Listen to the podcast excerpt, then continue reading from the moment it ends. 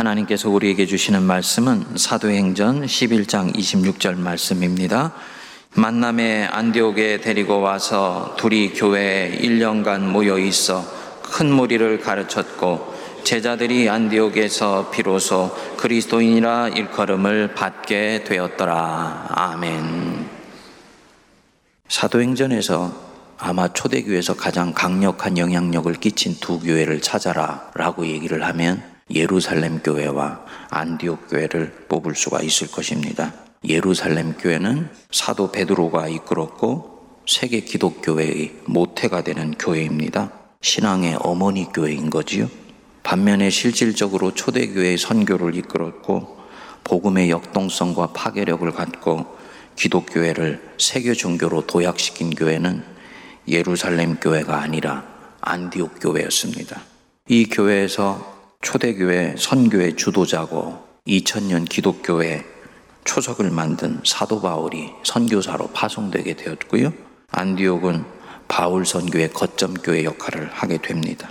오늘 우리가 읽은 본문이 나오는 이 사도행전 11장에서 안디옥 교회가 시작이 되면서 초대교회 선교의 주도권이 예루살렘 교회에서부터 안디옥 교회로 넘어가게 됩니다. 성경을 읽게 되면 우리한테 질문이 찾아오지요. 어떻게 해서 안디옥 교회는 예루살렘 모교회보다 훨씬 늦게 출발했는데 모교회인 예루살렘 교회를 제치고 복음의 역사에서 실질적인 모교회 역할을 하며 위대한 교회로 자라갈 수 있었는가? 어떻게 선교의 주도권을 예루살렘 교회로부터 안디옥 교회로 가져올 수가 있게 되었는가? 사도행전 11장 19절부터 26절까지 안디옥 교회 형성 과정이 나오는데 이 형성 과정을 살펴보면 모교회인 예루살렘 교회가 갖지 않았던 두 가지의 특성을 안디옥 교회가 갖고 있다는 것을 알 수가 있습니다. 19절 여러분 한번 보십시오. 그때 스데반의 일로 일어난 환난으로 말미암아 흩어진 자들이 스데반의 일 예루살렘에 일어난 기독교에 대한 박해의 일입니다. 이것으로 인해 일어난 환란으로 말미암아 흩어진 사람들이 베니게 페니케아지요 구부로 지중해 있는 큰 섬입니다. 그리고 안디옥까지 이르러서 유대인들에게만 말씀을 전했습니다. 유대인들은 다른 지역에 가서 복음을 전할 때에도 유대인들 즉 하나님을 경배하는 사람들이고 여호와를 섬기는 사람들이라고 생각하는 사람들에게만 예수를 그리스도로 전한 것입니다. 그런데 20절 보시면 그 중에 구브로와 구레네에 있는 몇 사람, 즉 구브로와 구레네에 살고 있었던 유대인 몇 사람이 안디옥에 이르러서는 최초로 유대인뿐만 아니고 헬라인에게도 예수를 전한 것입니다. 그랬더니요, 놀라운 일이 일어났습니다. 유대인들이 아닌 이방인이 회개하고 예수를 인생의 구주로 믿는 역사가 나타난 것입니다.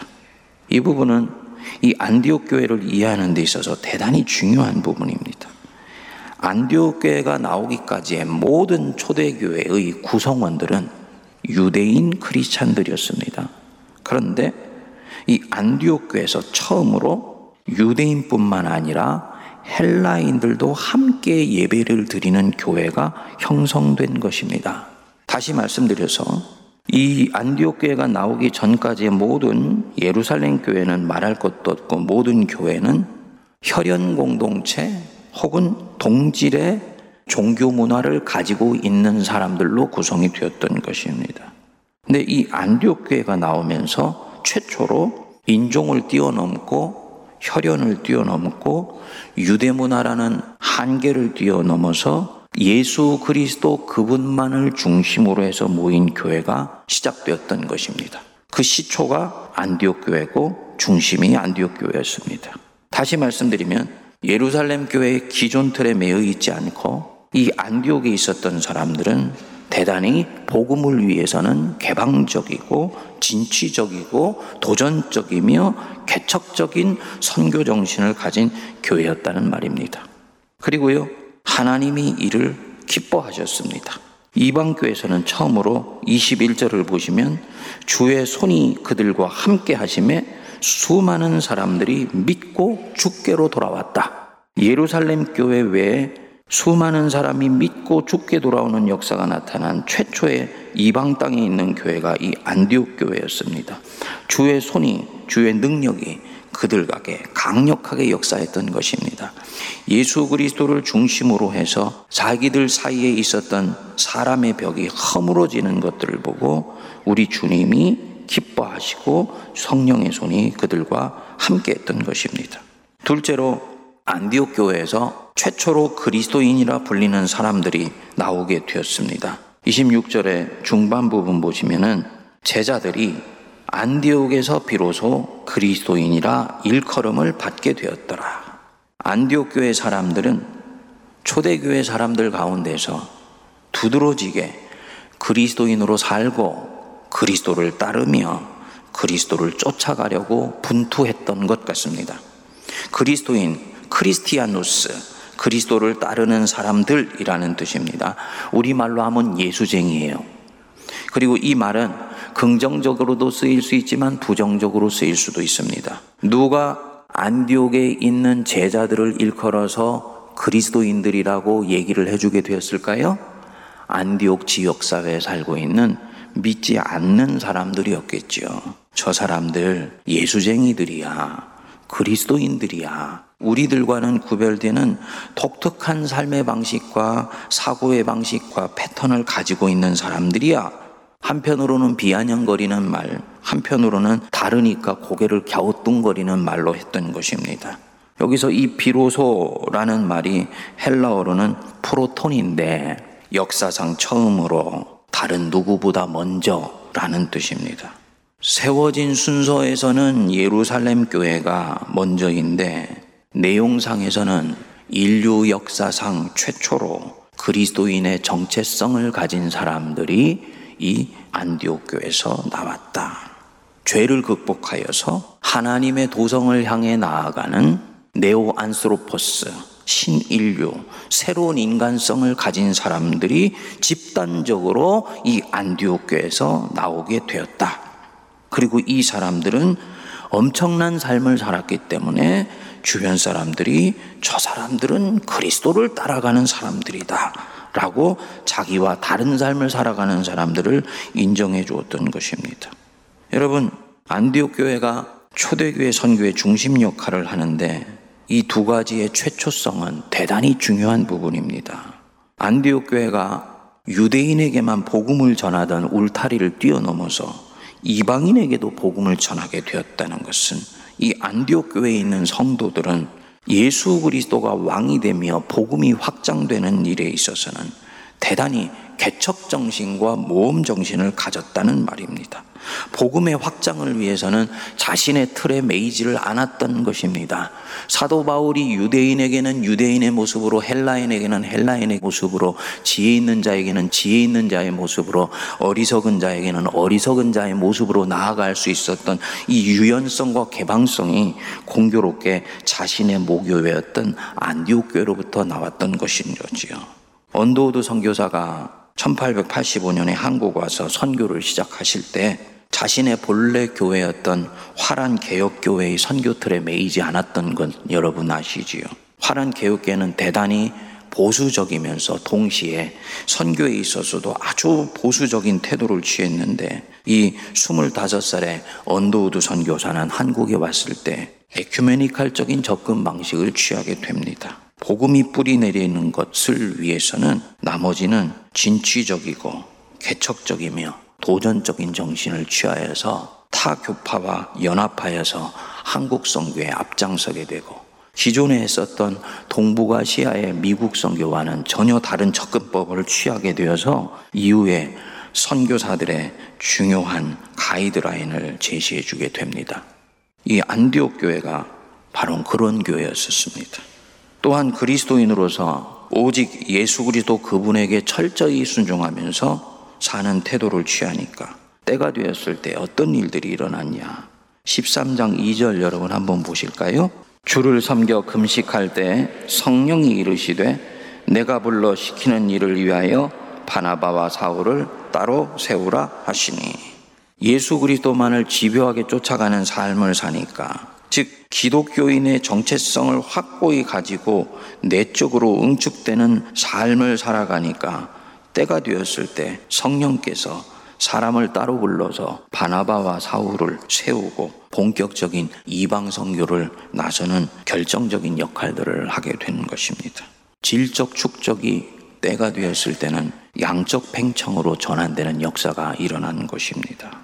교회 부흥이 어떻게 일어나게 되는가라는 것을 단적으로 보여줍니다.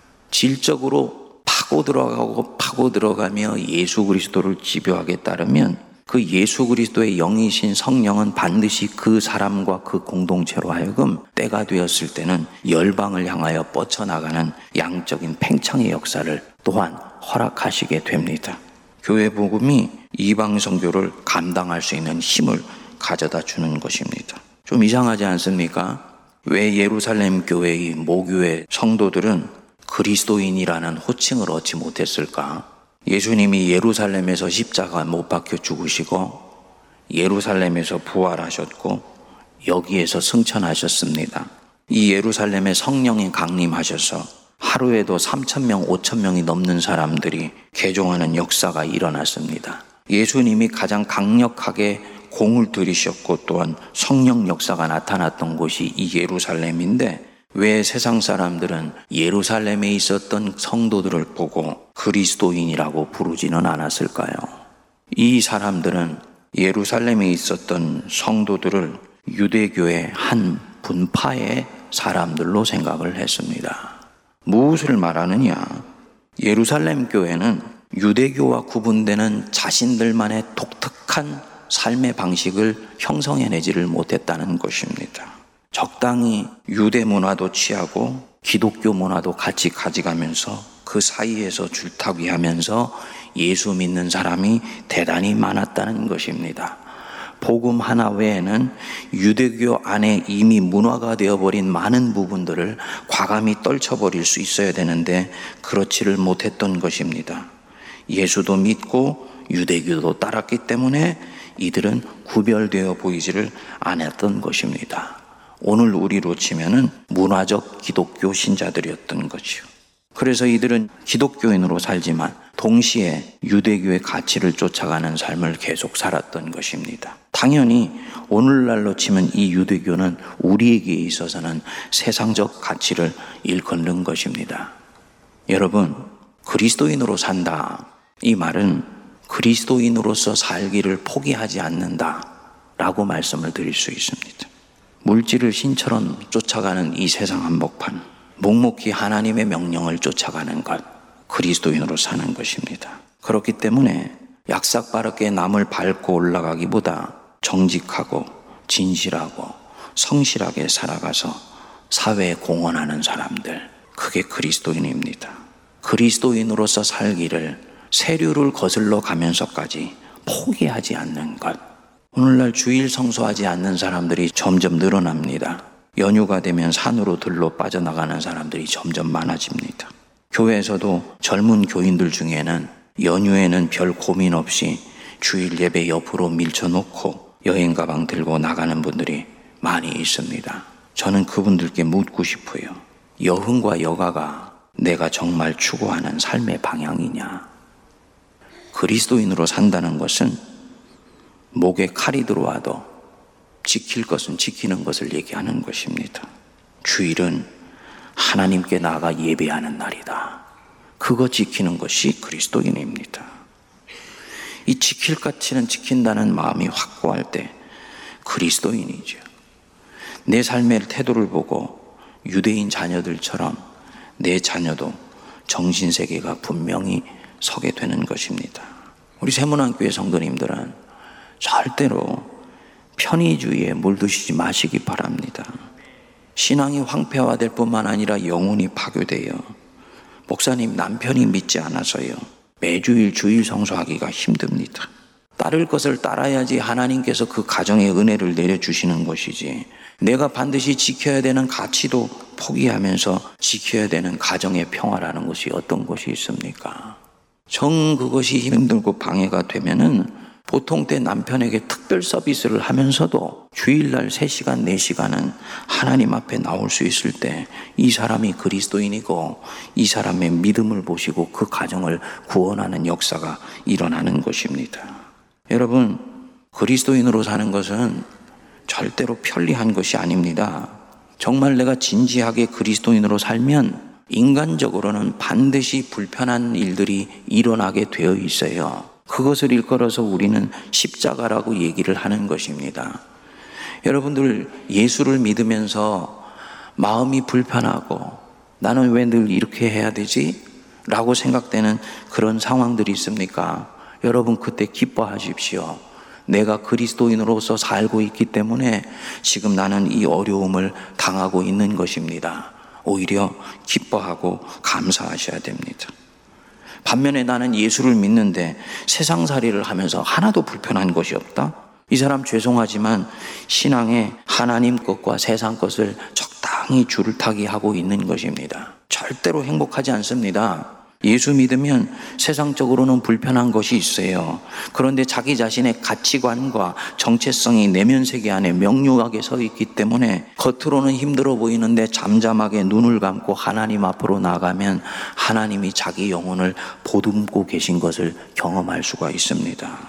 세상의 통념 쫓지 않고 자기가 더욱더 중요하다고 생각하는 것을 쫓아간다는 그 자체로 이미 이 사람은 승리한 사람이고 행복한 사람입니다.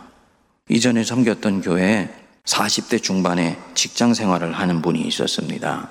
모태신앙으로 태어났지만 한 번도 진지하게 신앙생활을 하지 않다가 교회 등록하여서 제대로 한번 예수 믿고 싶어서 몸부림을 치는 분이었습니다. 주일 예배 외에는 전혀 평일날 공예배는 참석하지 않았던 사람입니다. 공학을 했었기 때문에 과학적으로 사고하고 합리적으로 생각하며 어떤 일이 터지면 해결점을 먼저 찾기 전에는 마음이 안정되지를 않고 불안해하는 그런 성향을 가졌습니다.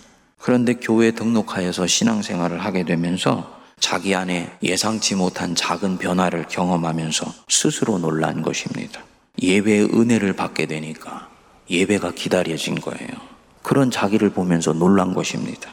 어느 날 수요일 날 직장일로 멀리 갔다가 수요 예배 시간에 늦지 않으려고 종종 걸음가면서 쫓아오는 자기를 보면서 깜짝 놀란 것입니다.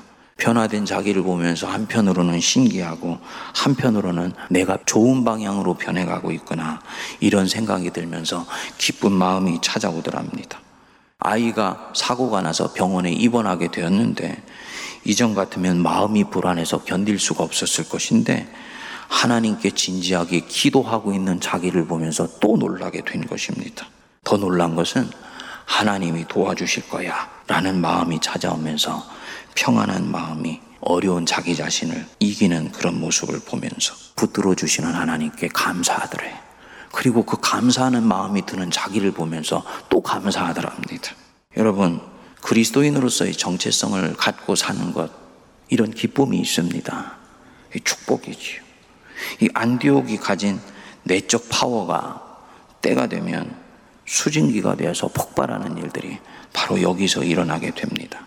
저는 우리 세문안교회 성도님들에게 한번 여쭙고 싶습니다. 세문안교회는 예루살렘 교회 계열입니까? 안디옥 교회 계열입니까? 예루살렘 교회가 초대교회 어머니 교회니 세문안은 예루살렘 교회 계열이 아니냐? 아닙니다. 지상에 있는 모든 이방 교회는 안디옥 교회입니다. 누군가에 의해 전도를 받아서 세워진 교회이기 때문이에요. 새문안 교회, 한국 최초의 조직 교회고 어머니 교회이지만 언더우드 선교사를 통해 하나님이 132년 전에 이방 땅인 조선 땅에 최초로 세우신 교회이기 때문에 당연히 안디옥 교회입니다. 비교한다면 예루살렘 교회는 언더우드 선교사를 파송한 미국 교회가 되겠지요. 이 안디옥 교회가 다른 어딘가에 선교를 했다는 측면에서 그 교회에서 비춰보면 안디옥 교회는 모교회이지만 여전히 이방 땅에 세워졌던 안디옥 교회입니다. 그런데 우리 성도님들 예루살렘 교회 의식을 갖고 있습니까? 안디옥 교회 의식을 갖고 있습니까? 많은 분들이 예루살렘 교회 의식을 갖고 있을 거라고 봐요. 저도 처음에 그렇게 생각을 했습니다. 모교회, 어머니 교회라는 이 단어에 잡혀 있었기 때문입니다. 여러분, 예루살렘 모교회 의식 갖고 있으면 안 됩니다. 예루살렘 교회는 망한 교회예요. 초대교회 AD 70년에 예루살렘 성전이 무너지면서 예루살렘에 있었던 모든 유대인들은 뿔뿔이 흩어지게 됩니다. 로마가 이주 정책을 쓰게 됩니다. 그 전에도 예루살렘 교회는 유대인으로부터 이방인으로 선교의 중심축이 넘어가면서 선교의 주도권을 빼앗기게 됩니다.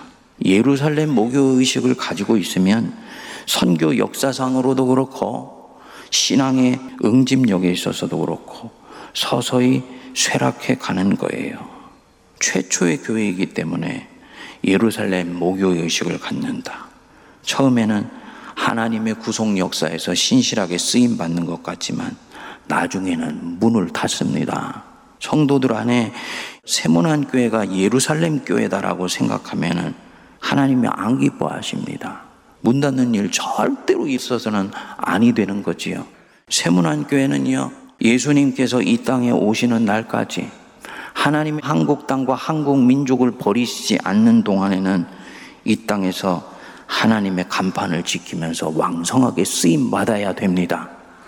그렇게 되기 위해서는 세문안 교회는 이방 성교의 중심에 선 안디옥 교회이며 선교의 주도권을 가졌던 안디옥 교회다라는 것을 확고하게 머릿속에 박아놔야 됩니다. 한국으로 보면은 최초의 교회지만 교회 지정학적으로 보면 132년은 긴 역사가 아니더라고요. 미국에 가보면 200년, 300년 된 교회가 수두룩합니다. 독일에 가면 500년 넘는 교회가 있죠. 카톨릭 교회 중에는요, 2000년이 넘는 교회도 있습니다. 무슨 말이냐? 하나님의 선교 역사로 보면 세문안 교회는 젊은 교회라는 것입니다. 이 의식을 또한 가지고 있어야 돼요. 우리 연세 많으신 80, 90 되신 어르신들 보면 제가 존경하는 마음이 일어납니다. 왜냐? 나이가 많기 때문에 존경하는 것이 아니고 그 연세에도 불구하고 그리스도를 진지하게 추구해 나가는 그 젊은 정신을 보면서 저는 존경하는 마음이 일어납니다. 세문안 교회, 어머니 교회이다. 그렇지만 젊은 교회여야 됩니다. 실제 교회는 안디옥 교회인데 의식을 예루살렘 교회 의식을 가지면 언더우드가 가졌던 도전 정신도 개척 정신도 모험 정신도 복음을 위한 도전도 사라져 버리고 초대교회 예루살렘 교회처럼 하나님의 뜻을 잃지 못하고 자기 울타리에 갇혀 있다가 서서히 구속 역사에서 폐기 처무되는 일이 일어나게 될 것입니다. 서서히 말라가는 거예요. 사랑하는 여러분, 우리 세문안교회 이 여섯 번째 예배당에서 젊은 교회로 출발할 수 있게 되길 바랍니다. 무엇보다도 안디옥교회처럼 확고한 그리스도인의 정체성을 가져야 됩니다. 이 험한 세상 한복판에서 나는 끝까지 그리스도인으로 살 거야 라는 이 올곧은 다짐들을 끝까지 포기하지 않기를 바랍니다. 그리고 진정한 그리스도인들로 차고 넘쳐서 복음이 이 땅에 확장되며 예수께서만 왕 되시는 바로 그 세상을 위해서는 내가 가진 틀과 내가 가진 전제와 내가 가지고 있는 모든 선입견들 십자가와 성경 속에 다 녹여버리고 복음을 확장하는 일에 전심전력하는 우리 세문안 교회와 성도들 되시기를 주의 이름으로 축복드립니다. 기도하겠습니다. 하나님 아버지, 예루살렘 교회가 아닌 안디옥 교회가 열방 선교의 중심에 섰으며 예수님은 십자가에 못 박혀 죽으시고 부활하시고 승천하시고 성령 강림하신 바로 그곳이 아닌 안디옥에서 비로소 그리스도를 따르는 자들이 나왔다는 것 깊이 마음에 살피게 하여 주시옵소서. 우리 세문안교회는 132년 전에 하나님께서 보내신 선교사를 통해 세워주신 바로 이 동북아 선교와 이방 선교와 아시아 선교의 중심에서는 그런 안디옥 교회로 세워주셨음을 감사합니다. 하나님 아버지, 교회는 안디옥 교회인데 우리들 속에 예루살렘 모교의 의식을 가져 틀에 박히고 무엇보다도 그리스도인으로서의 정체성을 잃어버리는 일 없게 하여 주시고 불편하더라도 끝까지 예수 그리스도를 따라가 이 세상 한복판에 하나님의 왕국을 건설하는 하나님 나라의 전초 기지가 되게 하여 주시고 군사가 되게 하여 주시옵소서. 예수님 이름으로 기도하옵나이다. 아멘.